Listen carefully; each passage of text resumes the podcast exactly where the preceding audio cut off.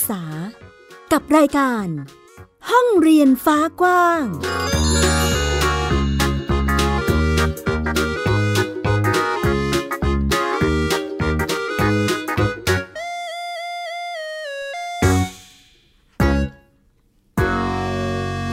สวัสดีค่ะ คุณผู้ฟังต้อนรับคุณผู้ฟังทุกท่านค่ะ เข้าสู่รายการห้องเรียนฟ้ากว้างนะคะ พบกับดิฉันอัยดาสนศรีเช่นเคย เป็นประจำทุกวันอาทิตย์แบบนี้ค่ะ กับรายการที่มาพร้อมกับเรื่องราวด้านการศึกษาที่จะนำมาเล่าแล้วก็พูดคุยให้คุณผู้ฟังได้ติดตามรับฟังกันนะคะ ฟังกับเราได้หลากหลายช่องทางเลย ไม่ว่าจะเป็นเว็บไซต์ www.thaipbspodcast.com แอปพลิเคชันมีให้ดาวน์โหลดแล้วนะคะ กับแอปพลิเคชัน Thai PBS Podcast นั่นเองทั้งระบบ iOS แล้วก็ระบบ Android นะคะคุณผู้ฟัง และนอกจากนี้ก็ยังมี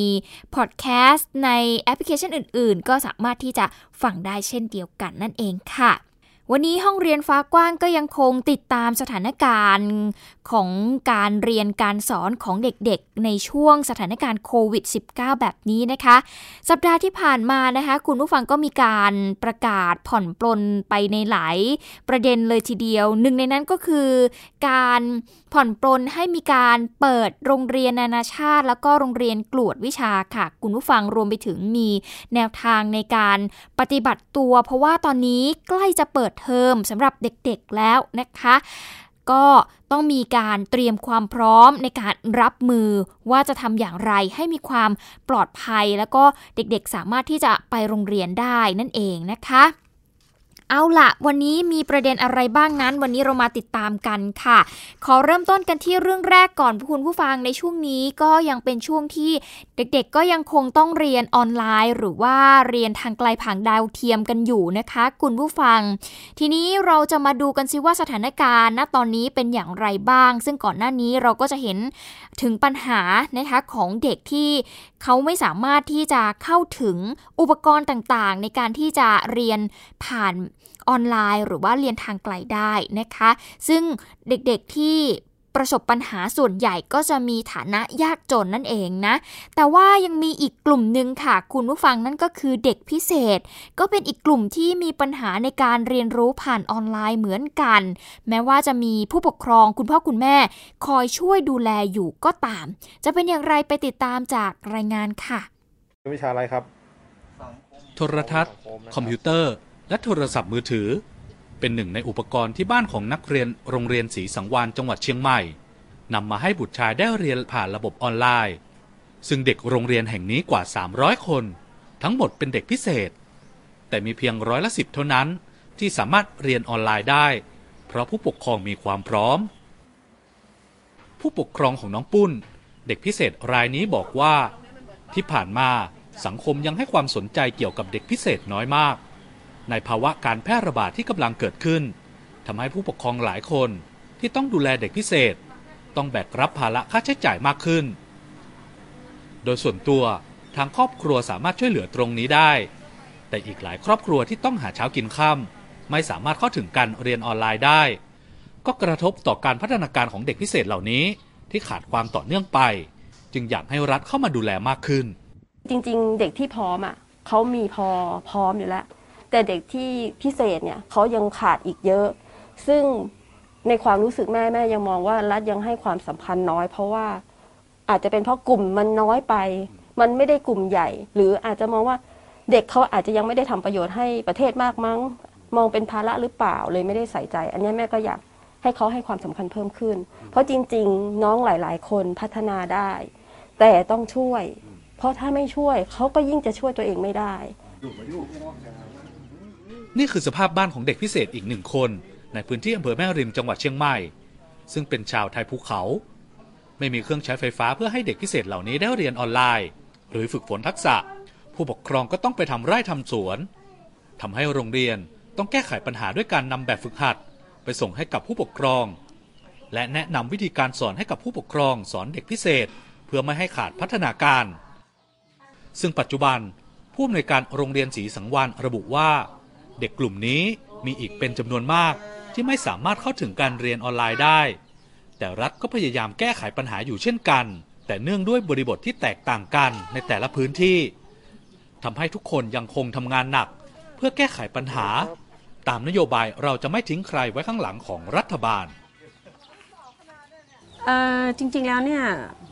ปัญหาของการจัดการศึกษาสำหรับคนพิการเนี่ยไม่ได้อยู่ที่คนพิการ อยู่ที่คนปกติครับ หนึ่งก็คือทัศนคติ ความไม่เข้าใจ สังคมไทยเรายังเป็นสังคมการให้การสงเคราะห์ การให้การสงเคราะห์ซึ่งมันเป็นการช่วยเหลือที่ไม่ยั่งยืน นั้นการช่วยเหลือที่ให้ยั่งยืนนั่นก็คือโอกาส โอกาสทางด้านไหนบ้าง โอกาสทางด้านการศึกษา โอกาสทางด้านกมีอาชีพและมีงานทำอันนี้คือยั่งยืนเขาสามารถอยู่อย่างอิสระได้อ่าแล้วก็โดยที่ไม่เป็นภาระกับครอบครัวชุมชนสังคม ผลสำรวจสำนักงานสถิติแห่งชาติ และองค์การยูนิเซฟพบว่าประเทศไทยมีคนพิการประมาณ3ล้าน7แสนคน คิดเป็นร้อยละ 5.5 ของประชากรประเทศ แต่ไม่ได้จดทะเบียนคนพิการมากกว่าครึ่งหนึ่ง และกว่าหนึ่งใน 5 ต้องการความช่วยเหลือ สวัสดิการจากรัฐ แต่ยังไม่ได้รับความช่วยเหลือ และจากงานวิจัยศึกษาข้อมูลเด็กพิการแรกเกิดถึง 14 ปี พบว่าเด็กพิการวัยเรียนส่วนใหญ่ไม่ได้รับการศึกษา ปัดเสรีรักษ์ไทย PBS รายงานสำหรับจะเปิดเทอมในอีกไม่กี่สัปดาห์ที่จะถึงนี้นะคะคุณผู้ฟัง หลาย ๆ โรงเรียนเองก็มีการเตรียมความพร้อมนะคะ หลังจากที่เมื่อช่วง กลางสัปดาห์ที่ผ่านมานะคุณผู้ฟังที่ประชุมสบคนะคะก็ได้มีการเห็นชอบ ให้มีการผ่อนปลนเปิดโรงเรียนนานาชาติ แล้วก็สถาบันกลวดวิชาในเฟส 4 เป็นที่เรียบร้อยแล้วนะคะ ซึ่งโรงเรียนนานาชาติหลักสูตรอังกฤษนะคะก็มีการเปิดให้เด็กๆเนี่ยกลับมาเรียนที่โรงเรียนได้แล้ว แม้ว่าจะเป็นเวลาสั้นๆ 2 สัปดาห์ก่อนเปิดเทอมแต่ว่าก็มีการเตรียมความพร้อมเต็มที่ค่ะ ส่วนโรงเรียนในสังกัดสพทในหลาย ๆ จังหวัดเองก็มีการเตรียมความพร้อมเช่นเดียวกันนะคะคุณผู้ฟังทั้งโรงเรียนขนาดใหญ่ แล้วก็โรงเรียนขนาดเล็ก ที่ต่างก็ปฏิบัติตามมาตรการของกระทรวงสาธารณสุขอย่างเต็มที่เลย แล้วก็มีการจัดการเรียนการสอนตามแนวทางที่ทางสพทเนี่ยได้ให้แนวทางเอาไว้นะคะ ก็อย่างที่ทราบกันค่ะ คุณผู้ฟังว่าสำนักงานคณะกรรมการการศึกษาขั้นพื้นฐานเนี่ยได้มีการประชุมมาตรการช่วงเปิดเทอม แล้วก็มีการเสนอ รูปแบบการเรียนการสอนเอาไว้ดังนี้ค่ะ ก็คือ โรงเรียนที่เด็กต่ำกว่า 120 คนเนี่ยสามารถเปิดทำการเรียนการสอนได้ปกติเลยนะคะ แต่เพราะว่าแต่ละห้องเด็กๆ ก็มีจำนวนไม่เกิน 20 คนอยู่แล้วนะคะ ส่วนโรงเรียนที่มีเด็กมากกว่านั้น ก็มีการกำหนดเอาไว้แล้วค่ะว่าระดับประถมเนี่ยเด็กห้องหนึ่งจะต้องเรียนได้แค่ 20 คนนะคะ ส่วนมัธยมเนี่ยเรียนได้ 25 คนต่อห้องนะคะ อันนี้ก็คือวิธีการจำกัด จำนวนนั่นเองนะคะ แล้วก็มีการเสนอรูปแบบอย่างเช่น การสลับชั้นเรียนกันจันทร์พุธศุกร์หรือว่าอังคารกับพฤหัสสองก็คือสลับชั้นการวันคู่วันขี้ หรือสลับกลุ่มแบ่งเด็กในห้องนะคะเป็น 2 กลุ่ม หรือว่ามีการจัดรูปแบบการเรียนการสอนตามที่เห็นสมควรนะคะ อย่างการจัดการเรียนการสอนที่โรงเรียนอนุบาลนครราชสีมาค่ะ ซึ่งเป็นโรงเรียนขนาดใหญ่มาก ปีนี้ ผู้อำนวยการเองก็บอกนะคะว่ามีนักเรียนถึง 4,220 คนเลยทีเดียว มีห้องเรียนทั้งหมด 114 ห้อง ซึ่งก่อนหน้านี้เนี่ยคุณครูต้องทำงานหนักนะคะในการจัดการเรียนการสอนผ่านทางออนไลน์ ส่วนเปิดเทอมนี้ก็ยังต้องสอนแบบผสมผสานทั้งในห้องเรียนแล้วก็แบบออนไลน์ด้วยนะคะ ส่วนรูปแบบการจัดการเรียนการสอนของโรงเรียนอนุบาลนครราชสีมาเนี่ยก็เลือกแบบที่ 4 ค่ะ คุณผู้ฟังก็คือให้เด็กๆในห้องเนี่ยสลับกันเรียน เนื่องจากว่าจะต้องมีการจัดโต๊ะให้ห่างกันไม่ต่ำกว่า 1 เมตร ห้องเรียนเนี่ยไม่เพียงพอนะคะ ที่จะแบ่งครึ่งห้องเนาะก็เลยให้สลับกันมาโรงเรียนแบบวันเว้นวันนั่นเอง ส่วนนักเรียนที่อยู่ที่บ้านนะคะ ก็จะให้เรียนผ่าน Google Classroom นั่นเอง ซึ่งก็จะได้เรียนไปพร้อม ๆ กับเพื่อนๆ นักเรียนที่อยู่ในห้องเรียนเลยนะคะ จะได้ไม่ต้องมาสอนซ้ำอีก โดยมีการส่งคำถามคำตอบผ่านโปรแกรมได้ทันที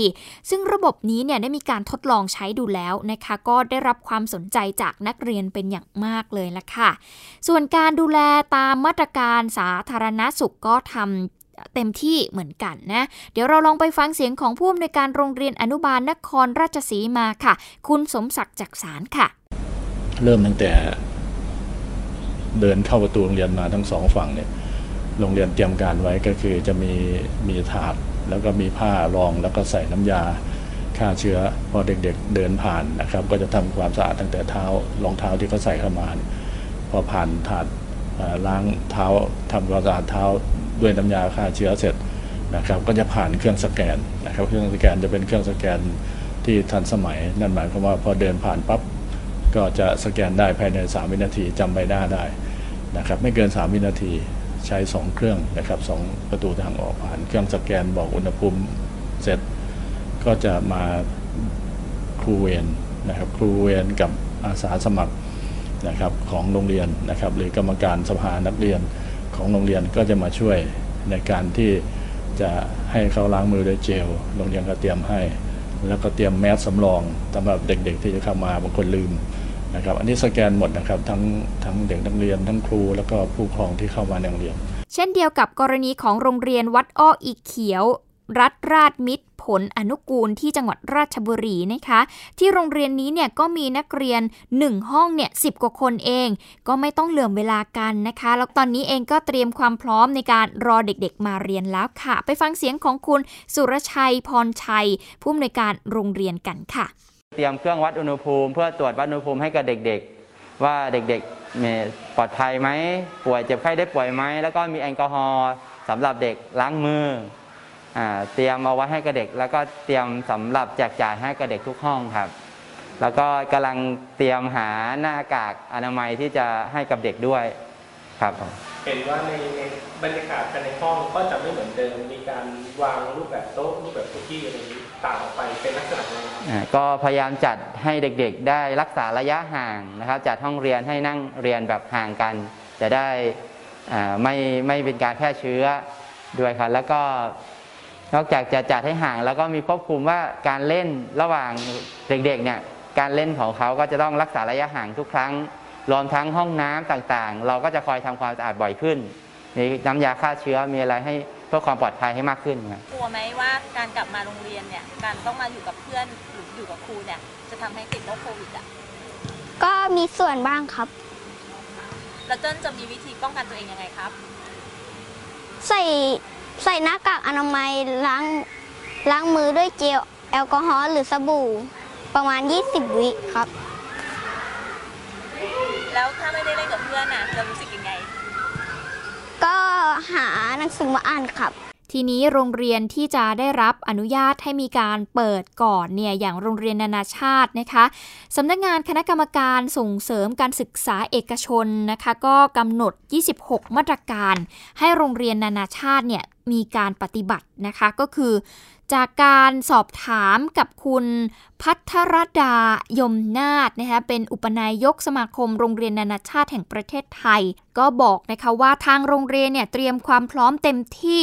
และสอชอเองรวมทั้งกระทรวงศึกษาธิการก็ได้มาตรวจเมื่อช่วงต้นสัปดาห์ที่ผ่านมาก็ได้รับคำชื่นชมนะคะว่ามีความพร้อมดีกว่าที่มีการกำหนดเอาไว้นั่นเองค่ะ สำหรับ 26 มาตรการสำหรับโรงเรียนนานาชาติ ก็มีตั้งแต่การสำรวจข้อมูลคุณครู นักเรียน ผู้ปกครอง แล้วก็บุคคลที่เกี่ยวข้องว่า ได้มีการเดินทางไปพื้นที่เสี่ยง ภายใน 14 วันหรือไม่ หรือมีอาการแสดงความเสี่ยงที่จะติดเชื้อโควิด ก็ให้แจ้งโรงเรียนทราบทันทีนะคะ นอกจากนี้มีการจัดเตรียมสถานที่ห้องเรียนที่นอนกลางวัน พื้นที่เรียนรวม โรงอาหารให้มีระยะห่างไม่น้อยกว่า 1 เมตรและนอกจากนี้ก็มีการทำความสะอาดพื้นที่ภายในโรงเรียน อุปกรณ์การเรียนการสอนทุกครั้งก่อนที่จะเปิดเรียน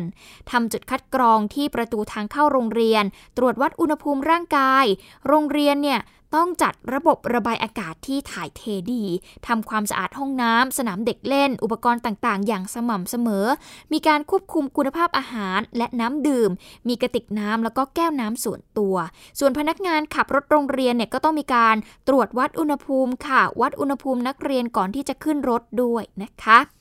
แม้ว่าโรงเรียนนานาชาติจะมีจำนวนนักเรียนไม่มากเท่าโรงเรียนขนาดใหญ่ แต่เมื่อต้องมีมาตรการเว้นระยะห่าง ในกรณีของโรงเรียนบางกอกนะคะคุณผู้ฟังก็จำเป็นจะต้องสลับเวลาเรียนเช่นเดียวกันค่ะ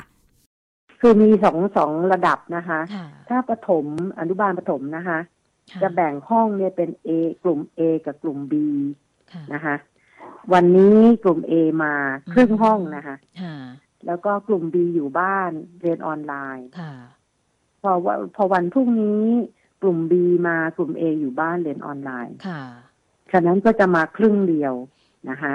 สำหรับสำหรับประถมนะคะ ส่วนมัธยมเนี่ย ก็จะมาเพราะว่ามันมีวิชาอะไรเยอะแยะเนี่ยนะคะ ก็จะมา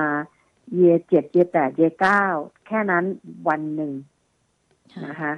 เพื่อจะได้กระจายเข้าไปอยู่ในห้องต่างๆ แล้วก็พอพรุ่งนี้เยเจ็ดเยแปดเยเก้าอยู่บ้าน ก็จะมาสิบสิบเอ็ดสิบสองนะคะ ก็จะสลับไปอย่างนี้ ฉะนั้นในสองอาทิตย์เนี่ย ก็จะได้เท่ากัน คือชั้นหนึ่งก็จะมา เอ่อจันทร์พุธศุกร์อีกกลุ่มมึงมาอังคารพฤหัสแต่พออีกอาทิตย์หนึ่งกลุ่มอังคารพฤหัสก็จะมาจันทร์พุธศุกร์ แล้วกลุ่มจันทร์พุธศุกร์ก็จะมาอังคารพฤหัสฉะนั้นสเกจยูตารางเรียนสองอาทิตย์เนี่ยก็จะเท่ากัน แต่วันที่ไม่มาโรงเรียนเนี่ยก็จะเรียนออนไลน์ฉะนั้นครูเนี่ยต้องรับภาระหนัก คือต้องทำออนไลน์ด้วย แล้วก็ต้องสอนด้วย สาเหตุหนึ่งที่โรงเรียนนานาชาติได้เปิดก่อนเนี่ยเนื่องจากว่าเป็นเรื่องความพร้อมในการจัดการด้านความปลอดภัยแล้วนะคะ แล้วก็ยังเกี่ยวข้องกับเรื่องของช่วงเวลา เปิดปิดภาคเรียนที่จะต้องเชื่อมโยงกับภาคเรียนของหลักสูตรในประเทศ ที่นำมาใช้ในการเรียนการสอนด้วย อย่างหลักสูตรอเมริกันนะคะ ตอนนี้ ปิดเทอมแล้ว เปิดอีกทีก็คือเดือนสิงหาคม แต่หลักสูตรอังกฤษเนี่ยจะเปิดเทอมในเดือนกรกฎาคมนั่นเอง ซึ่งแม้ว่าจะเปิดเทอมเพียงแค่ 2 สัปดาห์ แต่การเรียนในห้องเรียนเนี่ยก็มีความสำคัญอย่างมาก ดังนั้นจะต้องเปิดการเรียนการสอนให้กับนักเรียนค่ะ โดยมาตรการด้านความปลอดภัยก็ต้องเข้มข้น เพื่อลดความเสี่ยงของการระบาดโควิด -19 ให้ได้มากที่สุดนั่นเองค่ะ นอกจากโรงเรียนนานาชาติแล้วนะคะ คุณผู้ฟังก็มีการผ่อนปลนให้มีการเปิดศูนย์เด็กเล็กค่ะ สถานรับเลี้ยงเด็กแล้วก็ศูนย์เด็กเล็กเองก็ถูกผ่อนปลนนะคะ ให้มีการดำเนินการได้แล้วในเฟสที่ 4 นี้ทำให้กรมกิจการเด็กและเยาวชน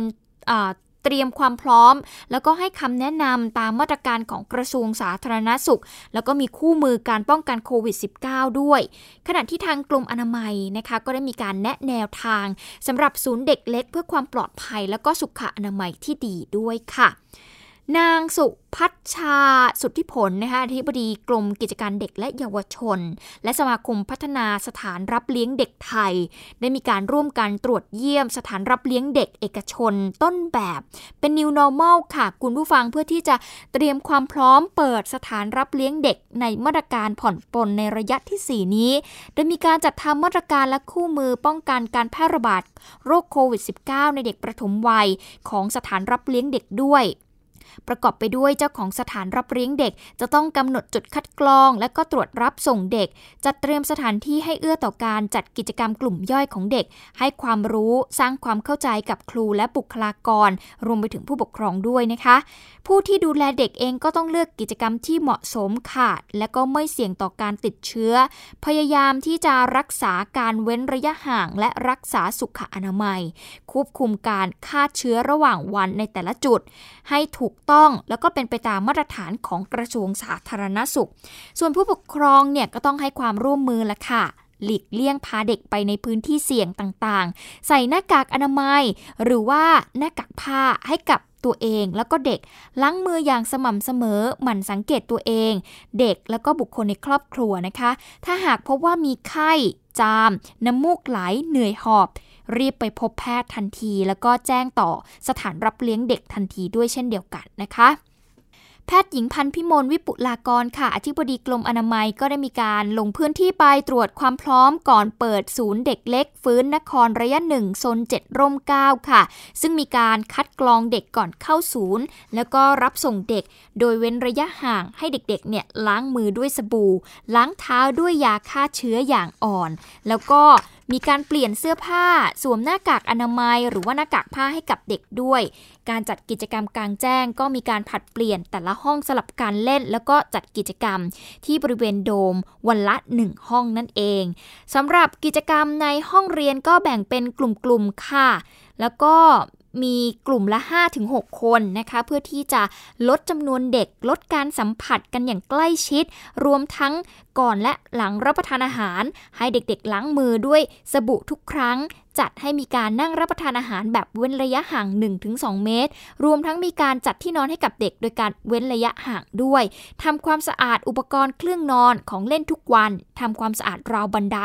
ลูกบิดประตูทุก 1-2 ชั่วโมงอีกด้วยค่ะ นี่ก็คือการเตรียมความพร้อมสำหรับศูนย์เด็กเล็กนั่นเองนะคะ คุณผู้ฟังก็ต้องปฏิบัติตามมาตรการหรือว่ามาตรฐานของกระทรวงสาธารณสุขกันด้วยนะคะ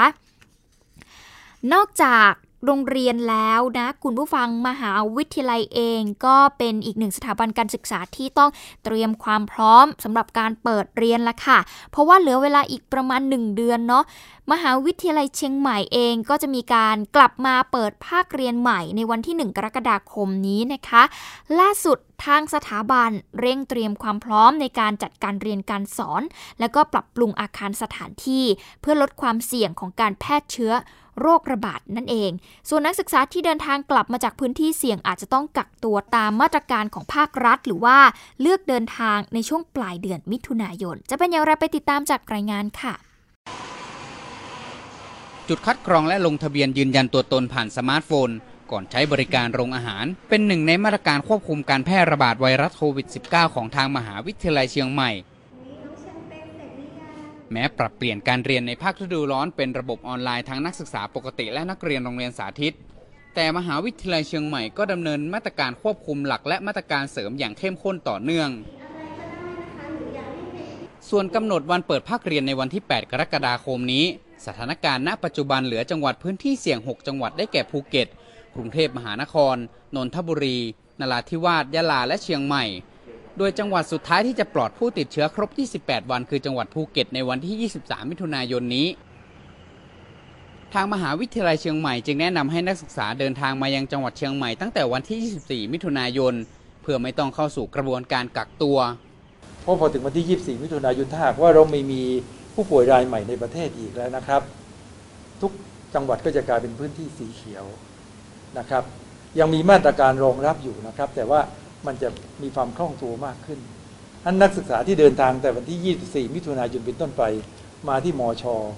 เพื่อจะมาสอบในวันที่ 29 มาถึงก็ไม่ต้องไม่ต้องมากักตัวหรือคอรันทีนนะครับ อันนี้เพื่อความสะดวก แต่ถ้ามาก่อนหน้านี้ก็จะขึ้นอยู่กับจังหวัดที่เกี่ยวข้อง ถ้ามาถึงก็ต้องมาคอรันทีน14 วัน ซึ่งอาจจะไม่สะดวกนัก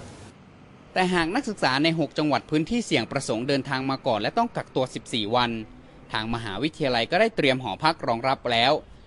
เบื้องต้นคาดว่าจะมีนักศึกษากักตัวไม่เกิน 200 คน ส่วนการเรียนการสอนในวันเปิดเทอม เชื่อว่าน่าจะกลับมาเรียนในห้องได้ตามปกติ ถ้าหากว่าเราเปลี่ยนทุกจังหวัดในประเทศเปลี่ยนเป็นพื้นที่สีเขียวทั้งหมดนะครับ การเรียนการสอนแบบคลาสรูมนี่น่าจะเริ่มดำเนินการได้ แต่ ก็ยังต้องมีมาตรการเพื่อความปลอดภัยรองรับอยู่เช่นเดียวกันนะครับ ตั้งแต่เรื่องของการดูแลเรื่องความสะอาดของสถานที่ การจัดระเบียบการเข้าห้องนะครับ เข้าเข้าออกทางโดยมีเป็นระยะห่างตามสมควรนะครับสำหรับการรับน้องรถไฟนำนักศึกษาใหม่เดินทางด้วยรถไฟจากกรุงเทพมหานครมายังเชียงใหม่ปีนี้ทางสถาบันประกาศงดจัดกิจกรรมนี้ ขณะที่กิจกรรมห้องเชียร์จะเปลี่ยนรูปแบบไม่ให้มีความเสี่ยงรับหรือแพร่เชื้อโรค ส่วนการรับน้องขึ้นดอยที่นักศึกษาน้องใหม่และรุ่นพี่ร่วมเดินเท้าขึ้นไปนมัสการพระบรมธาตุดอยสุเทพปีนี้ จะเลื่อนไปจัดในช่วงต้นเดือนธันวาคมแทน ก็เป็นการเตรียมความพร้อมของมหาวิทยาลัยนะคะ คุณผู้ฟังเอาละเรามาดูเรื่องของการเตรียมความพร้อมกันหลายที่และ เราลองมาดูตัวอย่างโรงเรียนปลอดภัยกันบ้างนะคะ จากการระบาดในรอบที่ 2 ที่อาจจะประจวบเหมาะกับช่วงที่จะเปิดเทอมนี้นะคะ คุณผู้ฟังซึ่งเหลือเวลาอีก ไม่ถึงเดือนละทำให้จังหวะนี้เนี่ยโรงเรียนที่อยู่ในพื้นที่เสี่ยงสูงอย่างกรุงเทพมหานครเองก็เร่งวางมาตรการเฝ้าระวังเอาไว้นะคะ คุณผู้ฟังพร้อมกับให้เด็กนักเรียนเนี่ยซึมซับวิถีปกติใหม่ หรือว่า new normal นั่นเอง สร้างบรรยากาศแล้วก็ความมั่นใจว่าเปิดเทอมนี้จะเป็นไปอย่างปลอดภัย จะเป็นอย่างไรไปติดตามจากรายงานของคุณออนซินีอมรโมรีค่ะ การนำบัตรนักเรียนมาสแกนบาร์โค้ดเพื่อเช็คเวลาเข้าออกโรงเรียน เป็นระบบข้อมูลออนไลน์ที่โรงเรียนวัดสุวรรณสังกัดกรุงเทพมหานครทดลองใช้มากว่า 1 ปี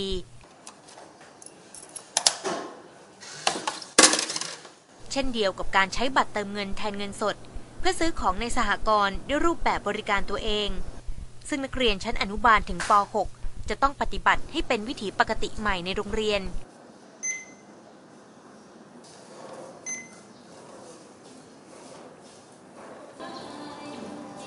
วบคู่กับการคัดแยกและทิ้งขยะ ด้วยการเปิดฝาถังผ่านระบบเซ็นเซอร์ นวัตกรรมช่วยลดการสัมผัสเหล่านี้ เป็นการสร้างแรงจูงใจให้นักเรียนทุกระดับชั้น ตระหนักเรื่องความปลอดภัย และต่อยอดไปสู่มาตรการป้องกันการแพร่ระบาดของโควิด -19 รับช่วงเปิดเทอมที่จะมาถึงเข้าใจค่ะ เพราะว่ามีเชื้อโรคติดอยู่ที่สิ่งของบางอย่างค่ะ แล้วก็ที่ลอยอยู่ในอากาศบ้างค่ะ แล้วถ้าเราไปจับหรือว่าเรายังมาโรงเรียนแบบเดิมๆเหมือนลูกมันจะเป็นยังไงเนาะก็จะติดเชื้อไวรัสค่ะ เพราะว่าไม่มีการเว้นระยะห่างค่ะ แล้วก็ไม่มีการปิดด้วยหน้ากากอนามัยค่ะปุ้ยคิดว่าที่ตัวเองทำนี่มันใช่ new normal ไหมลูกใช่ค่ะ มันคืออะไรอะ new normal อย่างคือใช้ชีวิตแบบปกติ แต่อยู่ในช่วงเวลาที่ไม่ปกติค่ะก็ต้องปรับตัวให้เคยชินใช่ไหมคะ ค่ะ เพื่อลดความหนาแน่นและเว้นระยะห่างตามมาตรการด้านสาธารณสุข โรงเรียนจะแบ่งนักเรียนกว่า 600 คนตามช่วงชั้น และสลับวันเรียน ชั้นละ 2-3 วันต่อสัปดาห์ แม้จำนวนครูผู้สอนจะเพียงพอต่อการจัดการเรียนการสอนในแบบ New Normal แต่ก็ยังต้องเร่งจัดหาทรัพยากรที่จำเป็น และได้ความร่วมมือจากบุคลากรในโรงเรียนและชุมชนช่วยเตรียมความพร้อมอันนี้บ้านวัดโรงเรียนเนี่ยมันจะเป็นนโยบายที่ มีมามานานดั้งเดิมเลยนะครับเป็นเป็นส่วนที่ต้องช่วยเหลือกันทั้ง 3 ส่วนเนี่ยก็เป็นอย่างนี้มาตลอด พอมีวิกฤตเนี่ยก็เหมือนกับเราก็ใช้ความสัมพันธ์เดิมๆของเราเนี่ยมาช่วยทำให้งานรุ่ล่วงไป ถ้าจะทำให้การเปิดเทอมใหม่ ปลอดภัยกับเด็กๆ มากที่สุด ผู้อำนวยการโรงเรียนวัสุวรรณสะท้อนว่าลำพังการเตรียมความพร้อมของโรงเรียนเพียงแห่งเดียว อาจไม่เพียงพอและทั่วถึง เพราะยังต้องอาศัยการมีส่วนร่วมจากโรงเรียน และภาคส่วนต่างๆ ในสังคม ร่วมวางมาตรการหนุนเสริม เพื่อให้เปิดเทอมนี้เป็นช่วงเวลาปลอดภัยสำหรับเด็กทุกที่และทุกคนออซินีอมรโมลี ไทย PBS รายงาน ก็เป็นอีกหนึ่งตัวอย่างของโรงเรียนปลอดภัยนะคะ คุณผู้ฟังก็ต้องค่อยๆ ปรับเปลี่ยนวิธีกันใหม่นะ สร้างความมั่นใจว่าเปิดเทอมนี้ ปลอดภัยอย่างแน่นอนนะคะเอาละค่ะ ทั้งหมดนี้คือห้องเรียนฟ้ากว้างที่นำมาฝากคุณผู้ฟังในวันนี้นะคะ จะทำให้เห็นถึงความพร้อมที่ตอนนี้สถาบันการศึกษาในที่ต่างๆ ก็พยายามที่จะจัดการแล้วก็วางมาตรการเพื่อให้ เป็นความปลอดภัยสำหรับเด็กๆสำหรับการที่จะเปิดเทอมในวันที่ 1 กรกฎาคมนี้นั่นเองค่ะ หมดเวลาแล้วค่ะ คุณผู้ฟังติดตามกันได้ใหม่สัปดาห์หน้า ดิฉันอัยดาสนศรีขอตัวลาไปก่อน สวัสดีค่ะ ติดตามรับฟังรายการย้อนหลังได้ที่เว็บไซต์และแอปพลิเคชันไทย PBS Radio ไทย PBS ดิจิทัล Radio วิทยุข่าวสารสาระ เพื่อสาธารณะและสังคม